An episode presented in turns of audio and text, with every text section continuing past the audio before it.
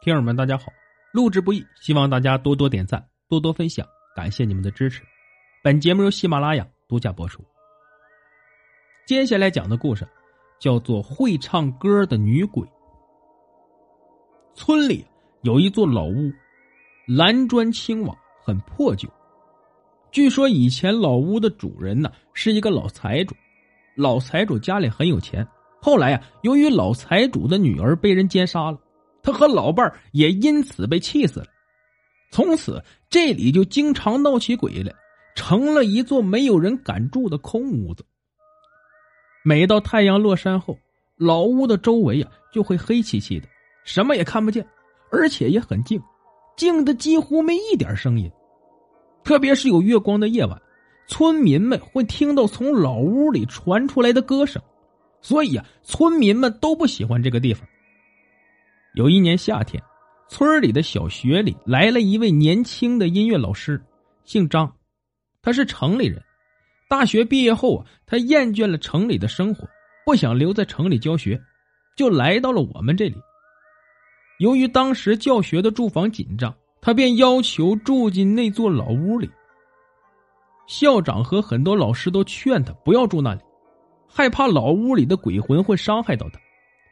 他不以为然地说，那些老屋里发生的鬼故事都是村民嘴里的迷信，世界上啊根本就没有鬼。我们当老师的更不能相信这样的事情。然后他就不听劝阻的住进了那里。当天晚上，月冷风寒，半夜里他突然被一阵凄凄惨惨的歌声惊醒。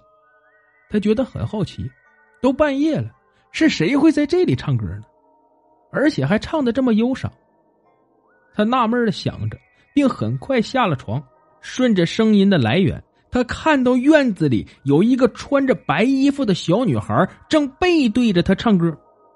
他以为是自己的一个学生来这里给自己唱歌了，就很高兴地朝那个女孩走过去。等他来到那个女孩的身后，喊她一声说道，学生，你是来找我的吗？很快他看到那个女孩扭过头来，正对着他阴森森的笑。他凌乱的头发，乌紫的嘴唇，苍白的脸，在月光的照射下都会让人觉得阴森诡异。他吓得早已汗毛倒竖，惊恐的朝屋里跑去。等他跑到屋里后，赶紧关紧屋门，唯恐那个女孩再跟进来。这时月光通过窗户照进屋里，他看到搭在床头上的衣服，简直像极了刚才那个披头散发的女孩。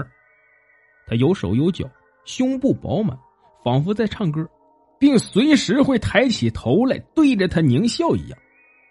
更让他感到恐惧的是，黑暗中恍惚觉得有很多只眼睛在盯着他，他直吓得本能地钻进被窝里，蒙着头不敢再大声出气儿。就这样，他被吓得一夜没有睡觉。到天亮时，他收拾了一下行李，便搬进了学校里住了。当他把那座老屋里看到那个会唱歌女孩的情况向校长说起时，校长告诉他，那个女孩啊，正是村里一个老财主的女儿。由于她很喜欢唱歌，老财主就给她请来一个音乐老师来教她唱歌。可是那个音乐老师啊，却心怀鬼胎，看到她长得漂亮，就奸杀了她，并远逃他乡了。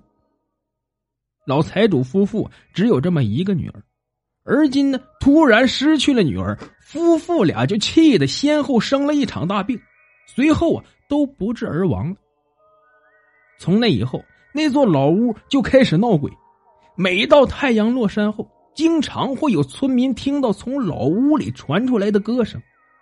再后来，人们发现老屋里有一具面目全非的身体，经法医验证，死者正是那个奸杀小女孩的音乐老师。听到校长讲起那个会唱歌女孩被害死的经过后，当天晚上他做了一个噩梦，梦见那个小女孩唱着歌，幽怨的朝他扑了过来。第二天，他就离开了学校，再也没有回来过。故事播讲完毕，感谢您的收听。